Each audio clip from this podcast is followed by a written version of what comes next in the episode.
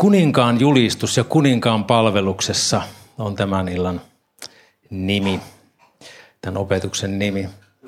Johdannoksi, onko sinulla koskaan ollut sellaista ajatusta, että haluaisit omalla tekemisellä tai palvelullasi osoittaa kelpoisuutesi uskovana lähimmäisten silmissä?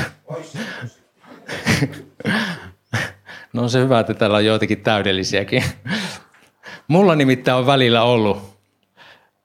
Ja täytyy sanoa, että mä en ole vieläkään ihan immuuni tuolle ajatukselle. Välillä se meinaa vieläkin ottaa valtoihinsa. Varsinkin silloin, kun joku oikein antaumuksella, antaumuksella haluaa palvella Jumalaa ja lahjoillaan. On se sitten vaikka ylistäminen tai Jeesuksesta toiselle kertominen tai palvelu ylipäätään lahjoillaan tai rukoilemalla. Mutta on niin hienoa muistaa, että Jumala omana se, että kenenkään meistä ei tarvitse osoittaa meidän kelpoisuuttamme hänelle. Ei meidän tarvitse Jumalalle osoittaa kelpoisuuttamme. Nimittäin vain Jeesus Kristus kelpaa. Ja me kelvataan Kristuksessa hänelle. Ja tota, kyllä se Jeesuksen Kristuksen sovitustyö tulisi kelvata myös meillekin. Eli silloin kun se kelpaa meille, niin meidän ei enää tarvitse ikään kuin kelvata Jumalalle, koska siitä se tulee. No millä motiivilla me sitten palvellaan? Tämä vuorisarran, äh, vuorisarran teksti pureutuu meidän motiiveihin. Ja Jeesus pureutuu paljon syvemmälle kuin siihen, mikä silmään näkyy, mitä me ihmiset voidaan nähdä. Ja mä tiivistäsin tämän opetuskerran en, tuohon ensimmäiseen jakeeseen, mikä me tänään luetaan. Ja kaikki ne muut oikeastaan avaa ja selittää, tai avaa sitä jaetta, syventää. Ensimmäinen jae kuuluu näin, eli se on Matteuksen evankeliumin 6 ja 1. Varokaa harjoittamasta hurskauttanne ihmisten edessä sitä varten, että he katselisivat teitä, muuten ette saa palkkaa isältänne, joka on taivaissa. Eli pidä huolta, varo, kavahda, ettet harjoita uskoasi näön vuoksi. Ettet rukoile, anna rahaa tai paastoa siksi, että se näyttäisi hyvältä ihmisten edessä. Jos motiivi tehdä oikein näitä asioita on siinä, että ihmiset näkis, niin silloin mä hain kunniaa itselleni, en suinkaan Jumalalle. Ja kuitenkin Jumalan tahto on se, että me palvellaan ja tuotetaan kunnia hänelle. No Jeesus puhuu tuossa myös palkasta. Jos me haetaan ihmisten kunnia, niin me saadaan niin sanotusti pikapalkka. Mä oon huomannut, tuolla kadulla on semmoinen mainos, että, tota, että älä ota pikavippiä, ota pikapalkka. En tiedä, oletteko te huomannut semmoisia mainoksia. Mutta tota, to, to, ei, ei mennä me siihen samaan halpaan, että ei, no ei oteta pikavippiäkään, mutta ei tarvi ottaa pikapalkkaakaan. Eli tavallaan se, että jos me saadaan ihmisiltä se kiitos, niin sitten se palkka meni jo. Jumalan palkka on toisenlainen. Palkka on, sit, palkka on sitä, että me voidaan Jumalan, olla Jumalan työtovereita, ystäviä. Palkka on se, että me voidaan Jumalan armon ja voiman kautta olla edistämässä hänen valtakuntaansa toteuttamassa hänen, toteuttamassa hänen tahtoaan täällä maan päällä. Palkka on se, kun me saadaan rukousvastauksia ja kun Jumala toimii. On myös varmasti sellaista palkkaa, joka maksetaan kerran taivaassa sitten Jumalan luona. Palkalla Jumala tunnustaa sen, mitä hän armossa on lapsensa kuuliaisuuden kautta tehnyt ja vaikuttanut. Tätä pohtiessa mulla nousi mieleen Danielin kirjasta yksi kohta. Kertoneeko se se kenties sitten Jumalan palkasta? Se kuuluu näin, että ja taidolliset loistavat niin kuin taivaan vahvuus loistaa. Ja ne, jotka monta vanhurskauteen saattavat, niin kuin tähdet aina ja iankaikkisesti. Mitä se tarkalleen ottaen tarkoittaa, minä en sitä ymmärrä enkä tiedä, mutta varmasti tuo Jumalan antama palkka, niin se on tavoittelemisen arvoinen. Pelastus tulee joka tapauksessa armosta ja uskon kautta. Eli Jeesuksen sanoma on siis seuraava. Jos harjoitan uskoani vain näön vuoksi, niin sellaiseksi se myös jää ilman mitään syvällisempää Jumalan voimaa ja vaikutusta. No miten uskoaan sitten tulisi harjoittaa? Jatketaan jakeesta kaksi. Kun siis annat almuja, älä soitata torvia edellesi niin kuin tekopyhät tekevät synagogissa ja kaduilla, jotta ihmiset ylistäisivät heitä. Totisti minä sanon teille, he ovat jo palkkansa saaneet.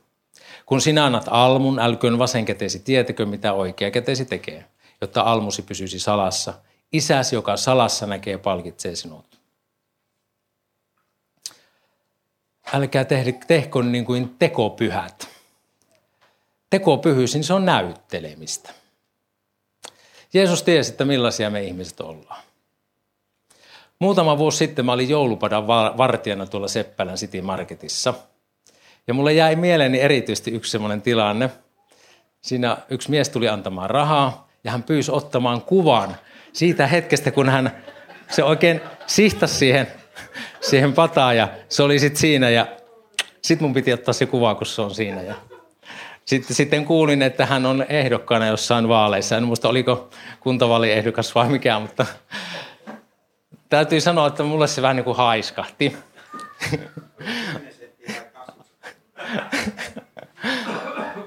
Tuota en edes muista. Joo, oliko 10 vai 20 senttinen. Ky- ky- kyllä mä veikkaan, että se oli seteliraha, että todennäköisesti se oli vitonen. Mutta joo. Mutta tota, se tekohan sinänsä, se oli ihan hyvä asia. Mutta täytyy sanoa, että minun, minun ymmärrykseni mukaan niin siinä vähän niin kuin oma vanhurskaus haiskahti. Ja vanha luonto ja meidän liha, se tietää, miten tehdään hyvää. Ainakin sillä lailla, että toisetkin sen tietää ja kuulee. Vanha luonnon motiivi ei ole viedä Jumalan valtakuntaa eteenpäin. Vanhan luonnon lihan mieli, se on vihollisuus. Se on vihollisuus Jumalaa vastaan vaikka sen teot olisi kuinka hyviä. Eli, eli kun me, mä ymmärrän tuosta Jeesuksen sanoista, että kun me tehdään hyvää, niin me ei tule antaa yllykkeitä meidän vanhalle luonnolle. Ei toki pidä mennä siihenkään, että tekee hyvää vasta sitten, kun tietää sataprosenttisesti, että nyt mun motiivit on puhtaat. Mä luulen, että me sitä yksikään pystyisi tekemään sitten oikeastaan yhtään mitään. Mutta, mutta noin pääsääntöisesti on tärkeää valvoa niitä motiiveita.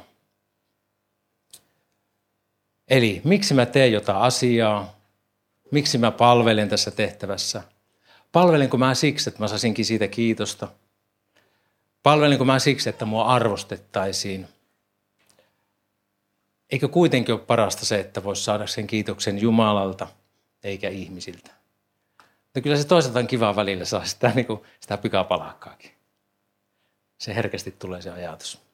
Kyllä mä oon siihen syyllistynyt. Mutta onpa ne meidän motiivit nyt sitten ollut tähän asti tai tällä hetkellä mitkä tahansa, niin Jeesus Kristus, hän yksin voi puhdistaa meidän sydämet, meidän motiivit, meidän vaikuttimet. Eli hyvän tekemisen perusta on Jeesuksessa Kristuksessa. Se, että itse elää todeksi sitä Jeesuksen sovitustyötä ja sitä kautta on hyvä mennä eteenpäin. Eli muuta perustusta ihan turha rakentaa tai muulle perustukselle ihan turha rakentaa. Kun je, oma sisi on Jeesuksen veren puhdistama, niin siitä on hyvä ponnistaa eteenpäin. No sama pätee myös rukoukseenkin. Luetaan siitä, mitä Jeesus opettaa. Kun rukoilette, älkää olko niin kuin tekopyhät. He asettuvat mielellään rukoilemaan synagogin ja katujen kulmiin, jotta ihmiset näkisivät heidät. Totisti minä sanon teille, he ovat jo palkkansa saaneet. Mutta kun sinä rukoilet, mene kammiosi, sulle oveesi ja rukoile isäsi, joka on salassa. Isäsi, joka salassa näkee, palkitsee sinut. Tuo kammioksi käännetty sana, se on huone, kammio, kamari. Me kammariin rukoilee. No rukoilenko mä vain silloin, kun toiset näkee? Millainen on mun oma henkilökohtainen rukouselämä? Mulle itselleni on usein helpompi keskittyä rukoille toisten kanssa kuin olla siellä omassa kammiossa, yksinäisyydessä, kahdestaan Herran kanssa. Ei nuo Jeesuksen sanat pois sulje yhteistä rukousta, että no niin, tehopyhät, niin siellä tuli yhteen rukoilemaan. Eli se, että kun me tullaan seurakuntana yhteen, se on, se on täysin Jumalan mielen mukaista. Mutta ne, no sanat korostaa henkilökohtaisen uskon suhteen merkitystä. Kahdenkeskinen aika Isä Jumalan kanssa. Siitä kannattaa olla oikeasti tosi mustasukkainen. Miettiä sitä, että onko valmis myymään sen aikansa. Kenties YouTube-videolle tai aamusanomalehdelle tai jollekin ihan muulle.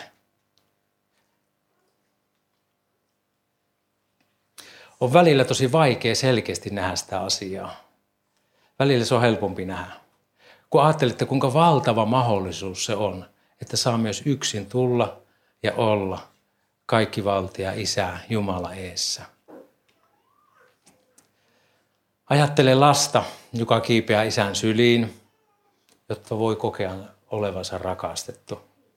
Lapsi painaa päänsä isän rintaa vasten ja voi kuulla isän sydämen lyönnit.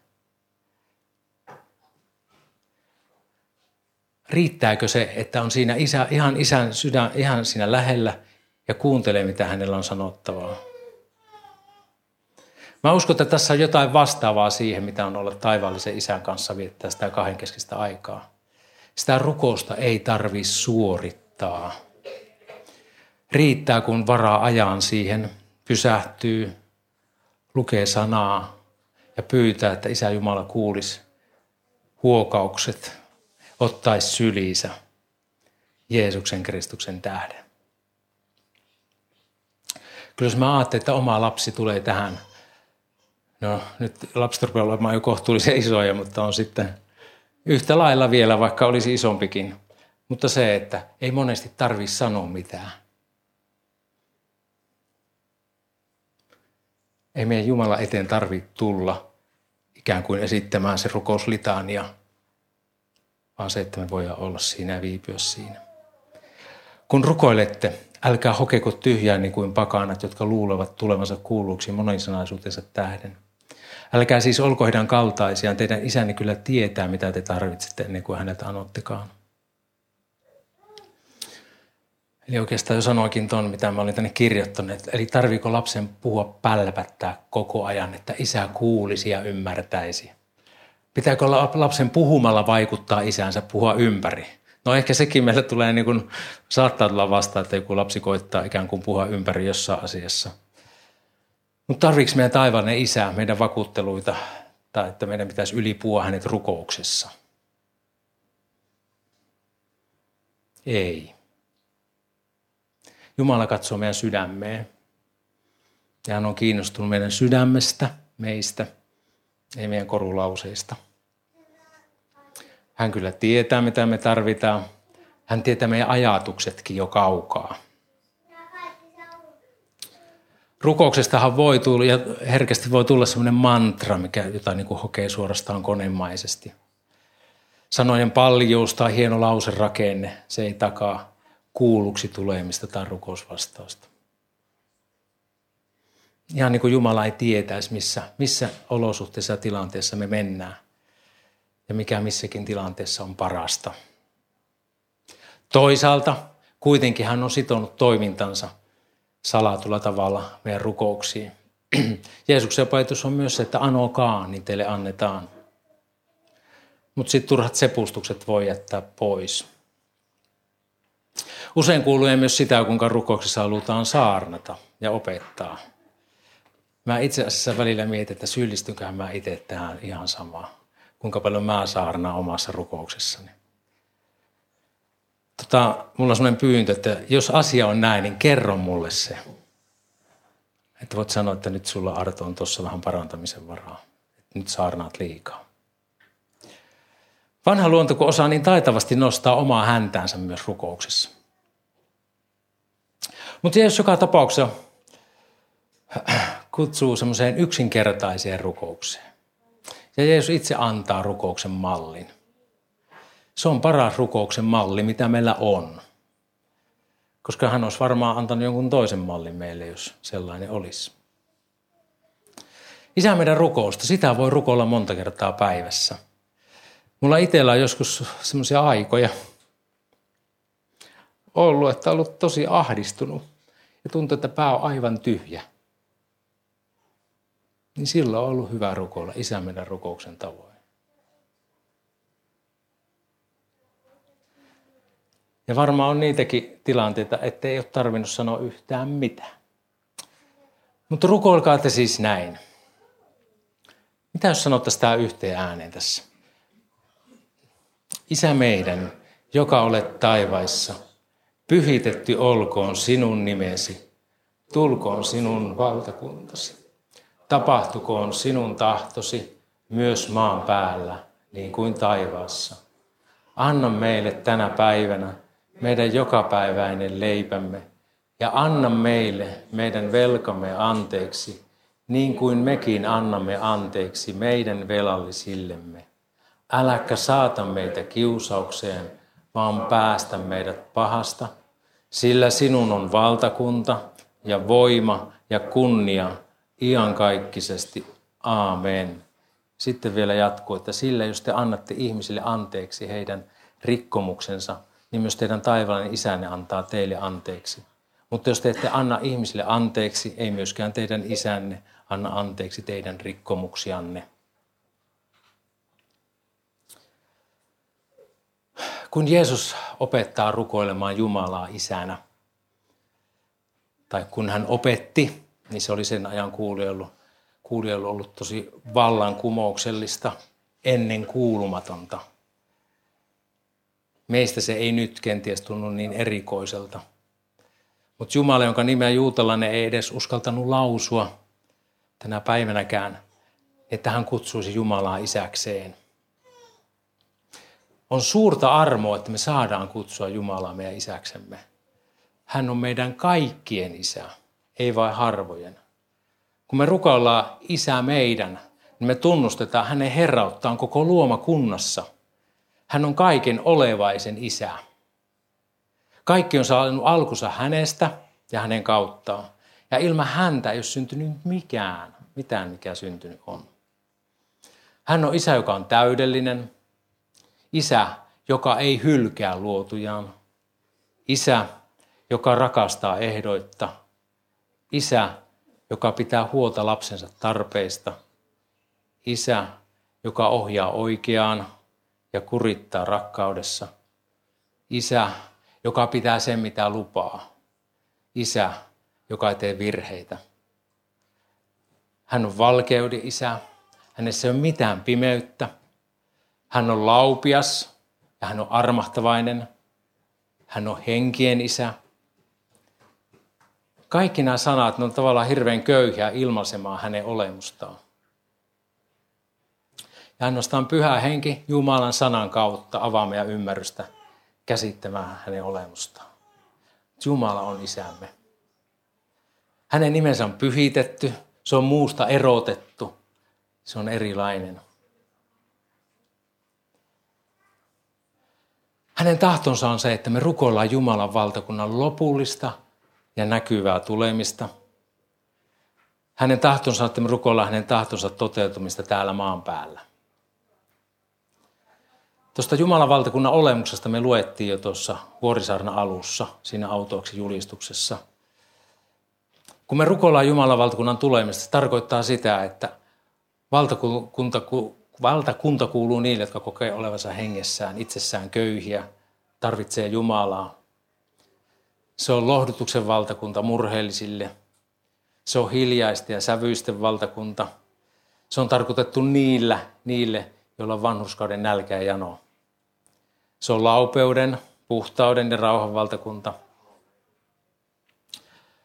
Tuo valtakunta vielä, se ei ole tullut kaikille näkyvällä tavalla, mutta se on sisäisesti hänen seuraajissaan. Mutta ihan, että vielä kerran se tulee kaikessa täyteydessään, kaikessa voimassaan, konkreettisena todellisuutena. Kun me rukoillaan, että tulkoon sun valtakuntasi, me rukoillaan myös sitä, että, tuon, että ihmiset sais tuon valtakunnan todellisuuden omaan sisimpäänsä. Ihmisiä tulisi uskoa, uudesti syntyy syylältä hänen lapsekseen. Sitten tämä jokapäiväinen leipä. Voi että tämä kolahti tänään mulla tosi lujaa. Eli Jumala todella välittää meidän jokapäiväisistä tarpeistamme. Jokapäiväinen leipä tarkoittaa esimerkiksi sitä ruokaa, jota me eläksemme tarvitsemme. Mä niin kuin tajusin tänään valtavan Jumalan rakkauden osoituksen ja lahjan mun kohdalleni. Aatelkaa, mä oon nyt 54-vuotias. Ja tiedättekö, että mun elämä, elämässäni ei ole ollut yhtäkään päivää, jolloin mä en olisi saanut ruokaa, jos mä olen halunnut syödä. Siis me ajatellaan, että se on itsestäänselvyys tässä yhteiskunnassa. Mutta ei se ole oikeasti sitä. Se on Jumalan armo ja se on lahjaa. Se on ollut valtavaa armoa ja siunausta. Ei se ole hyvinvointiyhteiskunnan ansiota, koska meillä ei olisi hyvinvointiyhteiskuntaa ilman Jumalan armoa ja siunausta. Ei se ole se ansiota, että minä olen pärjännyt elämässäni hyvin tai minulla on ollut työtä. Se on ollut Jumalan lahja ja siunaus mun elämääni.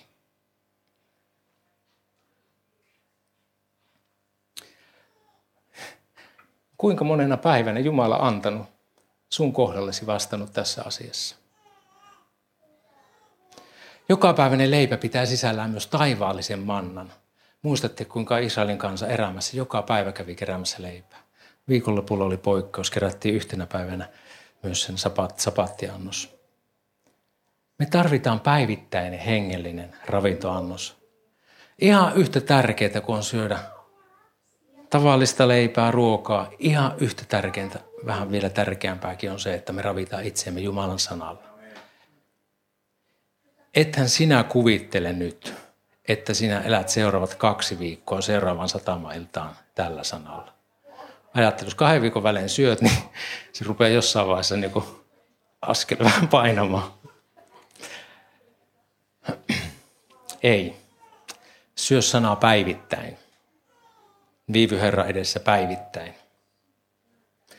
Ja sitten, jos et laita ruokaa suuhusi, pureskele sitä ja niele sitä. Ei se hyödytä mitään. Raamattu lukemattomana ei se ravitse. Sitten kun sana on sinun suussasi, kun toistat sitä, kun ajattelet sitä, kun rukoille nielet sen, siitä tulee se ravinto, joka saa aikaan kasvua. Eihän me ihmiset voida normaalistikaan kasvattaa itse, että mä haluan niin kasvaa, mä haluan saada lihasta, jos en mä syö niin sitä tavallista ruokaa. Jos mä haluan kasvaa uskossa, mun pitää syödä sitä taivaallista ruokaa. Ja se kasvattaa, se antaa sen kasvu. Se tulee sitä kautta sanan ja pyhä hengen voimasta. Ei niin, että nyt mä luen sanaa, no niin, mä lähden tekemään toi, noin. Vaan se, että Jumalan sana ja pyhänkin yhdessä vaikuttaa minussa tahtomiseen ja tekemiseen niin, että se uusi elämä kumpua minun sisältä ulospäin. Huhhuh. Se on Jumalan antama kasvu ja siunaus. Sitten seuraavaksi mennään kristiusko ytimeen, anteeksi antoon. Siihen kannattaa pysähtyä. Se tuskin koskaan tuntuu helpolta. Kyllä se joskus voi olla semmoinen kohtuullisen helppo, mutta kyllä se tahtoo välillä ottaa koville. Ensinnäkin tuosta anteeksi antamuksesta. Tästä kohdasta olen kuullut käytävän keskustelua siitä, että onko anteeksi antamattomuus autuuskysymys. Eli jos on niin, että sinä et anna anteeksi, niin käykö niin, että jos et sinä itse anna anteeksi, niin sinä et sitten pääse taivaaseen. Joo. Eli jos en anna anteeksi minua vastaan rikkoneelle, antaako Jumalakaan anteeksi minulle? Sulkeeko se multa taivaspaikan? Minun mielestä tuo keskustelu tai ajatus on ihan, itse asiassa ihan outo. Miksi pitäisi keskustella siitä, että voisiko tämän elämän elää katkerana elämänsä loppuun asti ja sitten päästä taivasten valtakuntaan? Miksi mä en voisi antaa anteeksi mua vastaan rikkoneelle? No entäs jos se rikos, jos se on brutaali, raaka, haavoittava, se on jättänyt syvät arvet ja haavat. Voi olla niin, että kenties joka päivä joutuu kantamaan sitä tuskaa, mitä se toisen rikkomus on saanut aikaan itsessä. pitääkö sittenkin antaa anteeksi? Lyhyt vastaus on se, että kyllä. Silloinkin anteeksi antaminen on Jumalan tahto. Anteeksi antamattomuus se synnyttää katkeruuden. Ja Kalevi Lehti, Lehtisen sanoin, kenties monet muistattekin, katkeruus on myrkkyä, jonka itse juot ja odotat, että katkeruutesi kohde kuolee. Eli katkeruus on myrkkyä, jonka itse juo ja sitten odottaa, että kaveri kuolee. Aamulla mulla tuli mieleeni uskoelämän ajatus tämmöisestä uskon elämän rakennuksesta. Se rakennus oli kyllä rakennettu niin kuin apostolien opetuksen peruste, perustukselle ja kulmakivenä siinä rakennuksessa oli itse Kristus Jeesus. Se rakennus oli valmis, mutta sisältä se olikin myrkyllinen. Lattia alle sinne, mikä, mikä ei näkynyt silmään, niin sinne oli jäänyt anteeksi antamattomuus. Ja sitten se anteeksi antamattomuus myrkytti sen huone ilman.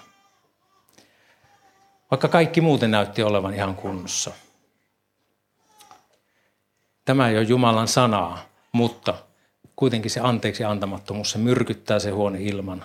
Ja se tekee elämän, oma elämän ja toisten elämän vaikeaksi. Sen mukana tulee hengellistä ja fyysistä heikkoutta, raihnautta, kipua ja kärsimystä. Eli Jumalan tahto vapauttaa anteeksi antamuksen siunaus elämään.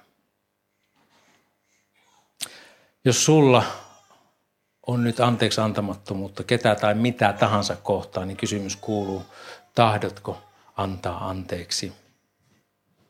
Se kysymys ei ole, että pystytkö antamaan anteeksi, vaan tahdotko. Susta voi tuntua, että et pysty antamaan. Se tunne on ihan oikea ja se on aito, mutta sen välittämä viesti, se on valheellinen. Jumala ei koskaan vaadi meitä sellaista, mihin hän ei antaisi voimaansa. Ajatteletko, että, ajatteletko, että et haluaisi antaa anteeksi jollekulle ihmiselle? Jos on oikeasti näin, niin silloin kannattaa kysyä itseltä, että onko itse ymmärtänyt ne omat rikkomukset ja saanut ne anteeksi Jumalalta. Raamattu sanoo, että me rakastamme, sillä hän on ensin rakastanut meille, meitä. Eli Jumala antaa meille meidän rikkomuksemme, syntimme anteeksi. Miksi minä en antaisi toiselle? Eli tunnusta anteeksi antamattomuutesi syntinä Jumalalle. Tuo se Jeesuksen veren ja ristin puhistettavaksi. Hylkää valhe siitä, että et pysty antamaan anteeksi. Ota vastaan se totuus.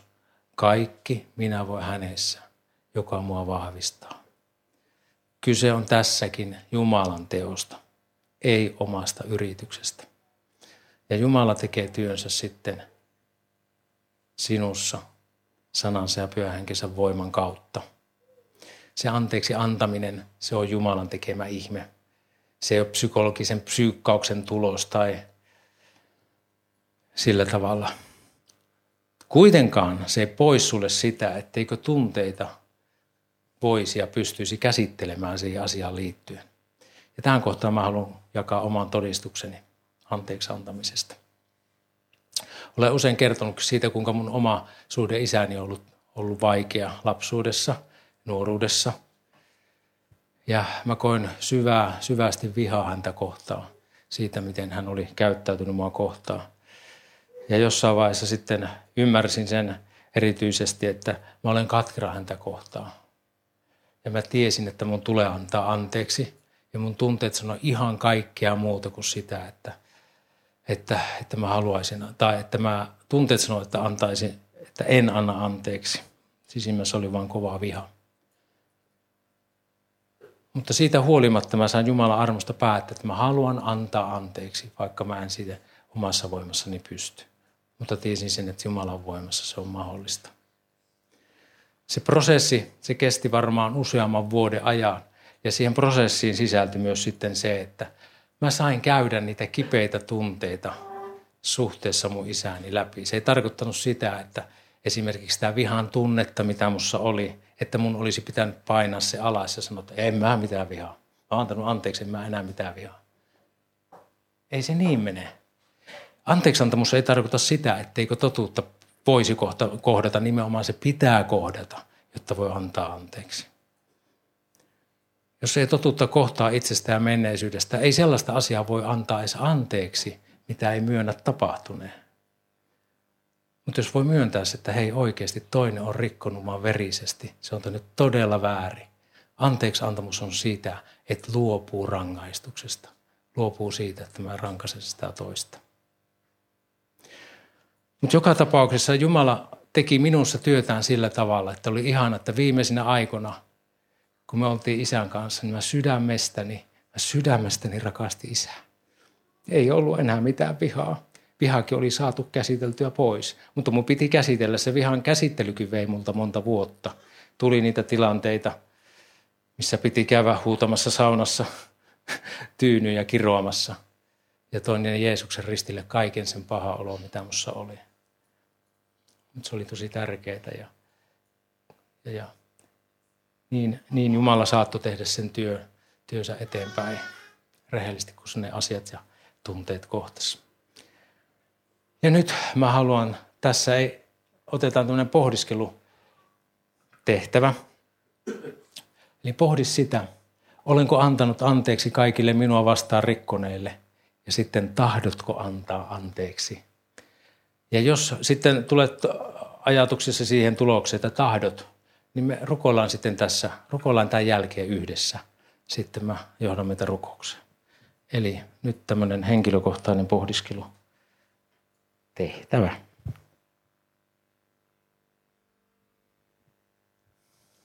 Kiitos rakas taivaan Isä, että saadaan olla tässä hetkessä. Kiitos sana sanoo, että pyhähenki näyttää meille todeksi synnin ja vannuskauden ja tuomion. Ja kiitos siitä, että saadaan olla tässä sinun edessäsi ja pyydetään, että teet työtäsi meissä.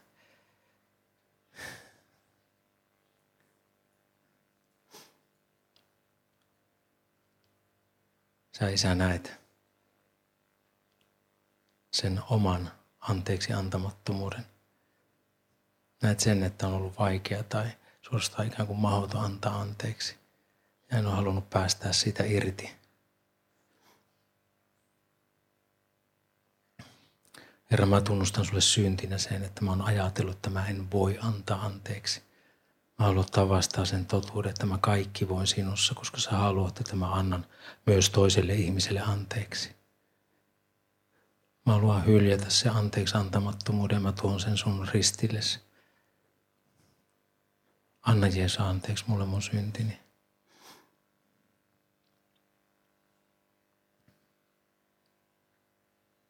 Kiitos, että sä annat mulle voiman antaa anteeksi. Kiitos, että annat mulle voiman, että mä voin siunata sitä lähimmäistä, jota kohtaan mä olen katkanut, kantanut kaunaa ja katkeruutta. Tapahtuko Isä sun tahto hänen elämässään, Herra? Kiitos Isä siitä, että mä saan jättäytyä sun käsisi. Tapahtuko sun tahto mun elämässä, kaikilla mun elämä eri osa-alueilla. Ohjaa ja johdata ja kiitos, että teet työtäsi. Sanas kautta, pyhängen kautta. Kiitos, että mä saan olla vapaa Jeesus sun ristin täytetyn työn perusteella. Kiitos, että ei tarvitse itse yrittää, vaan kiitos Isä, että sä teet mussa sen työn, mihin mä en itse pysty. Kiitos, että sä viet päätökseen sen, sen työn, minkä olet aloittanut. Niin olet luvannut sanassasi. Kiitos Isä, Jeesuksen nimessä. Amen.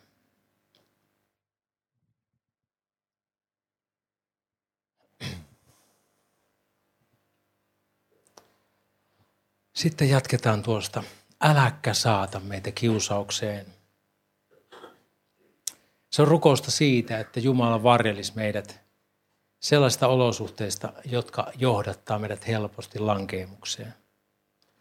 Jumala itse ei kiusaa ketään. Ja kuitenkin hän sallii meille joskus kiusauksia. Sallissaan kiusauksia hänellä on pääsy siitä niin, että se voidaan kestää.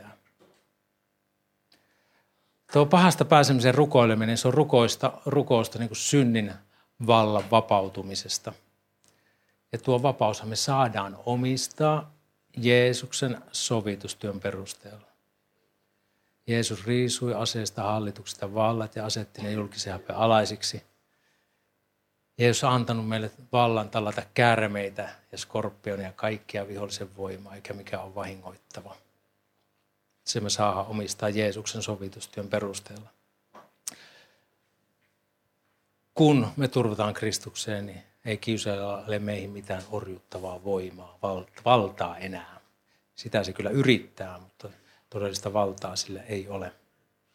Sitten tällä erää viimeinen kappale Vuorisaarassa, se koskettaa paastoamista.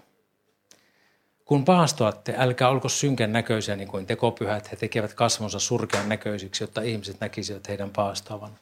Totisti minä sanon teille, he ovat jo palkkansa saaneet. Mutta kun sinä paastoat, voitille pääsi ja pese kasvosi, jotta sinun paastoamistasi eivät näkisi ihmiset, vaan sinun isäsi, joka on salassa. Isäsi, joka salassa näkee, palkitsee sinut. Jeesus puhuu, tosta, puhuu paastosta normaalina asiana. Hän ei sano, että jos paastoatte, hän sanoi, kun paastoatte. Itse kuulen siinä vähän kuin se olisi itsestäänselvyys. Näin ollen minä tulkitsen sen, että paaston tulisi olla osa uskovan arkea. Se olisi hyvä olla enemmän tai vähemmän säännöllistä. Mutta kuitenkin on tosi tärkeää muistaa se, että kenelle paastotaan. Ja Jeesuksen opetus ohjaa nimenomaan Jumalan kohtaamiseen. Siitä, että paastosta ei tehdä numeroa ihmisten edessä – vaikka se onkin tärkeä. Eli Jeesuksen opetus oli se, että, opetus oli se, että pidättäytyy itselleen sellaisesta elintärkeästä asiasta kuin ruoka tai juoma, mutta ei kuitenkaan niin, että tekee sen sen takia, että saisi kiitoksen siitä ihmisiltä. Ohjatkoon se meitä pysähtymään Herra eteen ja olemaan hänelle kuuliaisia. Paasto parhaimmillaan myös se kirkastaa ajattelua ja hengellistä näkökykyä varsinkin vähänkään pidempi paasto. No, Raamattua lukiessa voi todeta, että paastolla sillä on ollut monissa tilanteissa suuri merkitys. Muistat varmaan, kuinka Esterin kirjassa juutalaisten keskuudessa kuulutettiin kolmen päivän täyspaasto. Ei ruokaa, ei juomaa. Se paasto oli tosi raju, mutta niin oli uhkakin. Eli kysymyshän oli kansakunnan olemassaolosta. Jumala vastasi ja kansa säästyi. Eli rukous yhdessä paaston kanssa, niin se on saanut merkittäviä asioita kansoissa ja ihmisten elämässä aikaan. Mun käsitykseni mukaan niin se paasto on vähän liian vähän käytetty meidän kristittyjen keskuudessa tänä päivänä. Mitä sitten paasto sanana tarkoittaa Uudessa testamentissa? Se sana nestis, se on kreikan kielessä paastosana juuri ja se tarkoittaa, että vatsa on tyhjä. Se voisi myös suomentaa, että ei syödä. Ja kun raamatussa esiintyy sana paasto, niin se tarkoittaa siis ruuasta ja toisinaan myös juomasta pidättäytymistä. Huonoa ei ole sekä, että pidättäytyy herkkuruuista. Kun Daniel toimi valtion virkamiehenä ymmärrystä ja viisautta vaativissa tehtävissä, niin hänellä oli välillä tämmöistä, tai ainakin Raamattu mainitsee sen yhden herkkupaaston siellä. Ja oli muuten ihan varsinaisia paastojakin.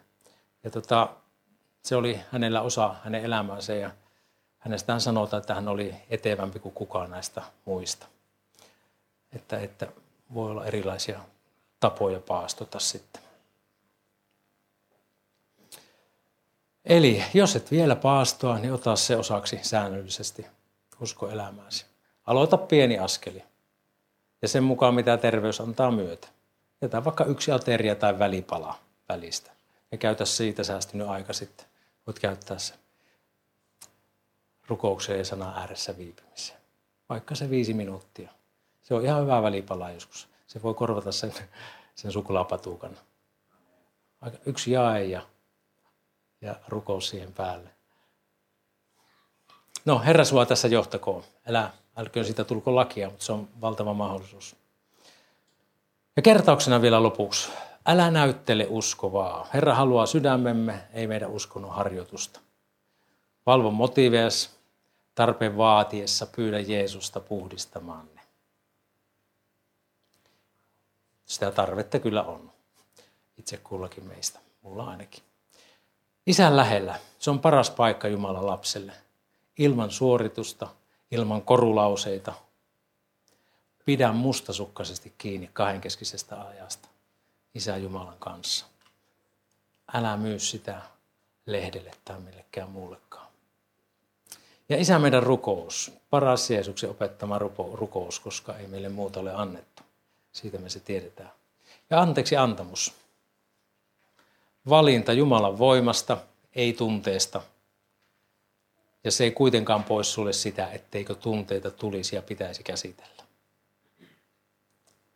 Ja paastosta sanoisin, että se on Jumalan antama erikoistyökalu. Rukoillaan vielä lopuksi. Kiitos Isä sinun sanastasi. Kiitos raamatusta.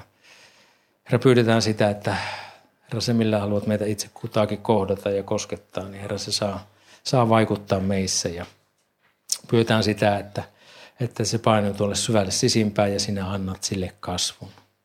Kiitos siitä, että olet meidän jokaisen kanssa nyt ja aina ja ihan kaikkisesti, Herra.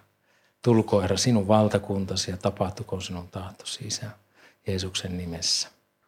Amen.